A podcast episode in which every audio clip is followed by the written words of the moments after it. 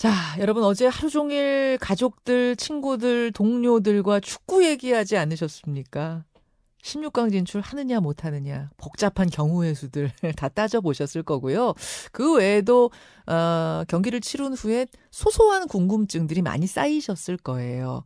오늘 카타르 월드컵 하나부터 열까지 소소하지만 정말 궁금한 것들을 풀어보는 시간 마련했습니다. 카타르 현지에 있는 박문성 해설위원 연결해서 어, 궁금증들 시원하게 풀어보죠. 아, 박문성 위원님 안녕하세요. 네, 안녕하세요. 홍성입니다. 예. 네.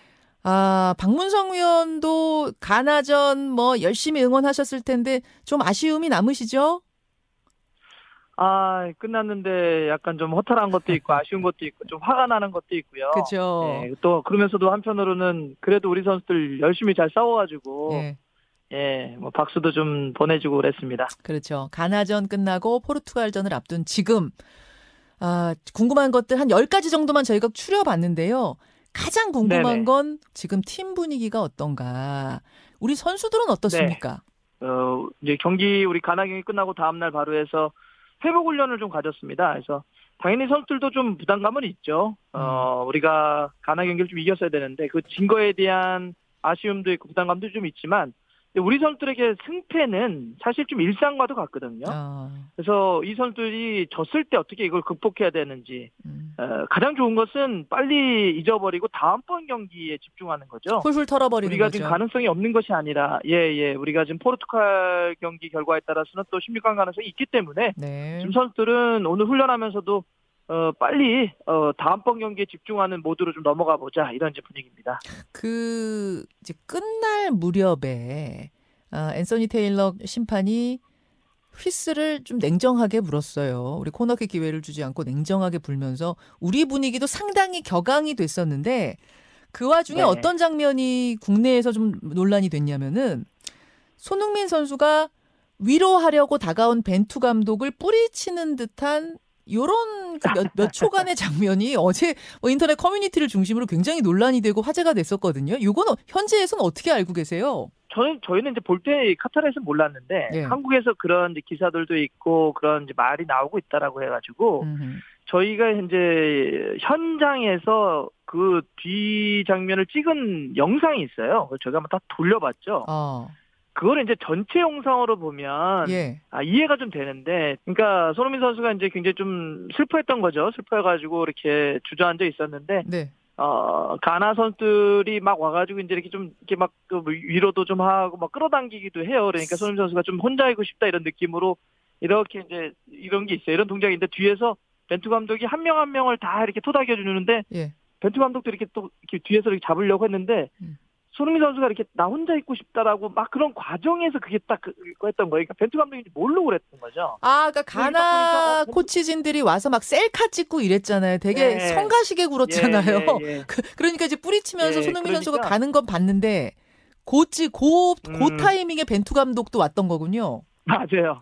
그 영상은 뭐 다 올려놨으니 그래서 딱 보니까 했다가 벤투 감독인 줄 아니까 다시 이제 어, 벤투 감독이 어깨에 손 올리고 같이 이렇게 쭉 걸어갑니다 함께 그러니까 예, 예. 그를 연속적인 영상으로 보면 아, 문제가 없는데 그거만 딱그 사진이나 그 장면만 딱 보니까 오 맞아요. 이렇게 되는데 음, 그 상식적으로 그게 선수가 감독을 뿌리치고 한다는 건 말이 안 되겠죠. 그렇죠. 그렇죠. 아니, 이 말씀을 듣고 네. 보니까 아, 타이밍이 공교로웠던 거구나. 이런, 이런 이해가 되는데 네네. 정말 그 부분 몇 초만 딱 떼가지고 온라인에 올려놓으니까 어제 하루 종일 야 이거 뭐 사이가 나빠진 거 아니야? 이거 뭐 괜찮은 거야? 팀 분위기 이런 얘기 있었는데 팀 분위기 이상무 네. 감독과 선수 간의 관계 아무 문제 없다 그 말씀이에요. 예, 예. 뭐, 근데 그 영상 저도 짤만 봤더니 그 순간적인 것만 보면 그렇게 오해하실 수도 있겠다는 생각이 들더라고요. 그래요. 손흥민 얘기가 나왔으니 손흥민 선수에 관한 궁금증으로 좀 이어가겠습니다. 아, 그 마스크. 처음부터 걱정을 좀 했습니다만 그래도 우루과이전에서는 그렇게까지 큰 문제가 되는 것 같지 않았는데 이번 가나전을 치르면서는 야, 손흥민 선수가 좀 마스크 때문에 영향을 좀 많이 받고 있는 거 아닌가? 마스크가 특히 막 움직이는 모습들까지 카메라에 포착되면서 이거 괜찮은 건가 걱정들이 큽니다. 어떤가요? 예, 저는 이제 두 가지가 있다고 봐요. 그러니까 사실 수술 받은 지 한 20일밖에 되지 않았죠. 그러니까 그 부상 여파가 있고 훈련을나 실전을 많이 하지 않았기 때문에 몸이 무거워요. 예. 일단 그게 가장 큰 문제고요. 음. 두 번째는 마스크를 지금 하고 있는데 땀이 막 나는 데다가 손흥민 선수 그 마스크 벗었을 때 많은 분들이 보셨을 텐데 얼굴이 부어 있어요. 부어 있어요. 퉁퉁 부어 있어요. 그러니까 이게 이게 그러니까 마스크가 얼굴에 탁 달라붙기가 어려운 거예요. 부어 있으니까 이걸 눌러서 마스크를 갖다 대기가 어려우니까 아. 약간 들려 있습니다. 아. 그러니까 뛰다 보면 그게 자꾸 들썩들썩거리니까 시야가 가리거나 불편한 거죠. 그래서 손흥민 선수가 뛰면서 계속 마스크를 이렇게 손으로 잡거나 아니면은 네. 어그 가나와 경기 때는 슈팅을 때렸는데 안 맞으니까 순간적으로 답답해서 마스크를 확 벗어버리는 장면이 맞아. 있었거든요. 맞아요. 맞아요. 네, 그거는 뭐 사실 지금 안타깝지만 현실이니까 예, 음. 그런 게 좀 경기에 영향을 미치고 있는 건 사실인 것 같습니다. 사실이죠. 전체 움직임 자체가 우리가 알고 있는 손흥민 선수는 아닙니다 지금. 그래요. 맞아요. 그래서 더 이제 안타까운 건데 본인 속은 또 얼마나 터지겠습니까? 그 생각하면 아 그럼요. 네. 아, 참 그렇습니다. 자, 예, 이강인 선수에 대해서도 여러 가지 궁금증들이 국내에서 쏟아지고 있습니다. 우루과이전도 네. 그렇고 가나전도 그렇고 이강인이 들어가면 분위기가 확 바뀌는 것 같은데 왜 이강인을 풀로 뛰게 하지 않느냐? 왜 선발 출전시키지 않느냐? 이런 여론 많거든요. 어떻게 보세요?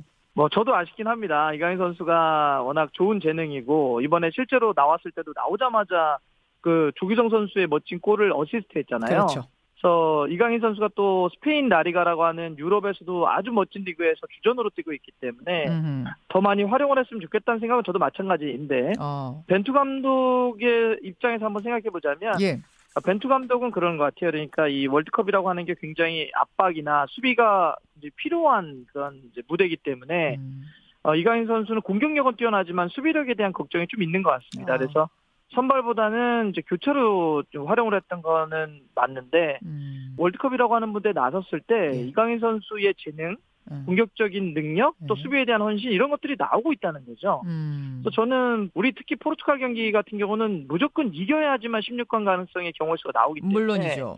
예, 이강인 선수는 포르투갈 경기에서는 선발로 뛰는 게 음. 그런 선택을 하는 게 맞지 않나 이렇게 좀 싶습니다. 아니 벤투 감독이 이강인을 너무 싫어하는 거 아니야? 막 이런 이런 얘기들도 하잖아요. 세간에서 그, 그 사이는 어떻다고 알고 계세요?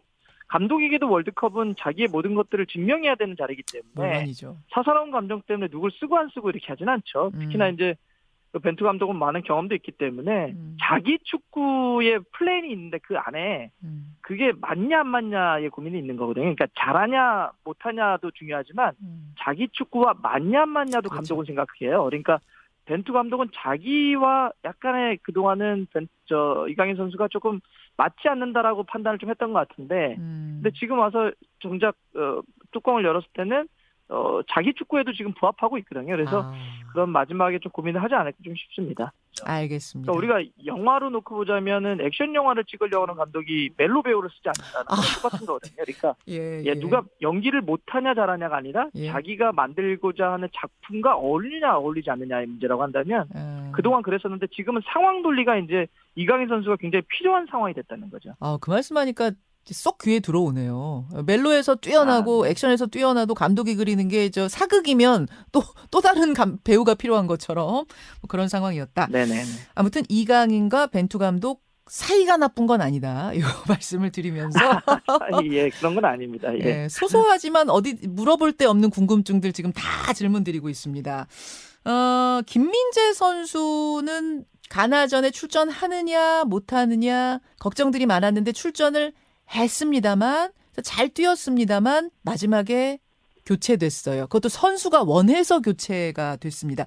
몸 상태가 어떤 건가요? 어, 일단 우리 금요일 밤 경기잖아요. 그러니까 시간을 두고 지켜는 볼 겁니다. 왜냐하면 그 두 번째 경기도 부상을 약간 아는 상태에서 김민재 선수가 자기가 무조건 뛰고 싶다. 아, 자기가 부상 위험이 있음에도 불구하고 나 이 월드컵을 꼭 뛰고 싶다라는 의지가 강해서 출전했던 건데 어, 잠깐만요, 잠깐만요. 김민재 선수가 뛰느냐 마느냐가 사실 시, 시합 시작하기 직전까지도 불투명했잖아요. 그래서 그 비하인드를 저는 정확히 그렇죠. 몰랐는데 김민재 선수가 무조건 뛰겠다. 아주 강력한 의지를 보여서 그게 주요했던 거예요? 그렇죠. 그러니까 어. 물론 의학팀에서 절대 뛰면 안 된다라고 하는 사인이 나오면 그건 못 뛰는데 물론이죠. 이제 의료팀에서는 아 지금은 웬만하면 안 뛰는 것도 괜찮다라고 하는 권고가 떨어졌을 때는 말 그대로 그때는 선수가 판단하는 거거든요. 근데 아. 선수가 경기장에 왔을 때만 하더라도 감독도 완전히 결정을 못했다는 거예요. 와. 어 근데 선수가 웬만하면 더 뛰고 싶다. 내가 좀 다쳐도 내가 한번 몸을 던지고 싶다 이런 의지가 강해서 뛰었고 예. 막판에는 못 참기 때문에 자기가 교체 사인을 넣었던 건데 예. 이번 포르투갈 경기도 어찌 보면은 정말 중요한 승부가 되기 때문에 아마 김민선 선수의 판단이 또 필요하지 않을까 싶습니다. 이번 포르투갈전을 두고 또 아쉬운 부분이 이제 벤투 감독의 부재인데 아, 레드 카드 받았습니다. 이번 월드컵에서 감독 중에 레드 카드를 받은 첫 사례가 됐는데요.